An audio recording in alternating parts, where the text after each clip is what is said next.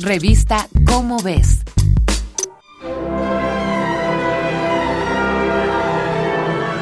Existen una serie de etiquetas hacia las matemáticas. A muchas personas les resultan difíciles. Hoy existen programas y tecnología que facilita su aprendizaje.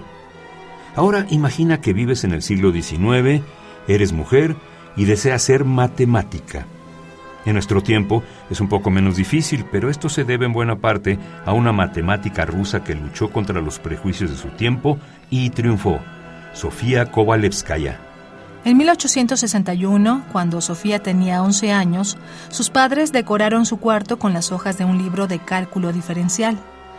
Cuando ella las vio, se propuso entender su significado, así que de forma autodidacta incursionó en la aritmética.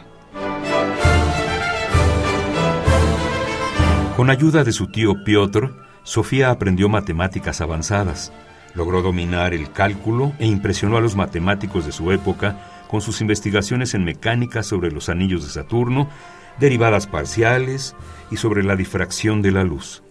Dichos estudios la convirtieron en una de las mejores científicas de su época, al igual que Marie Curie.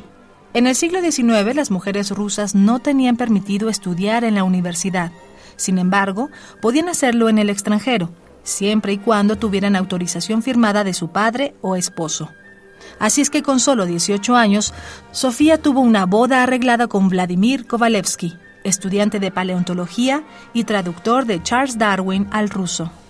Ya en Alemania, Sofía Kovalevskaya tomó clases con el químico Robert Bunsen, el físico Gustav Kirchhoff, así como Leo Königsberger y Paul Dubois-Raymond.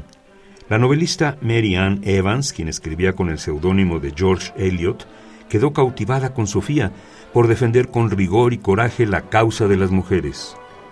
Y es que un derecho universal como es la educación trajo para Sofía Kovalevskaya prejuicios de las autoridades universitarias, por lo que recurrió a clases privadas de la mano del matemático Karl Weierstrass.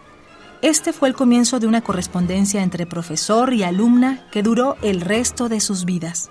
Pese a los obstáculos, Sofía ganó el premio de la Academia de París en 1888 por su investigación sobre la rotación del trompo.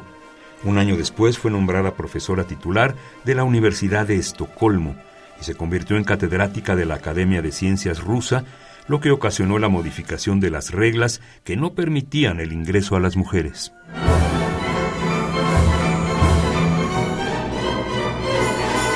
Esta fue una coproducción de Radio UNAM y la Dirección General de Divulgación de la Ciencia de la UNAM, basada en el artículo Sofía Kovalevskaya, Una vida en las matemáticas, de Iván de Jesús Arellano Palma.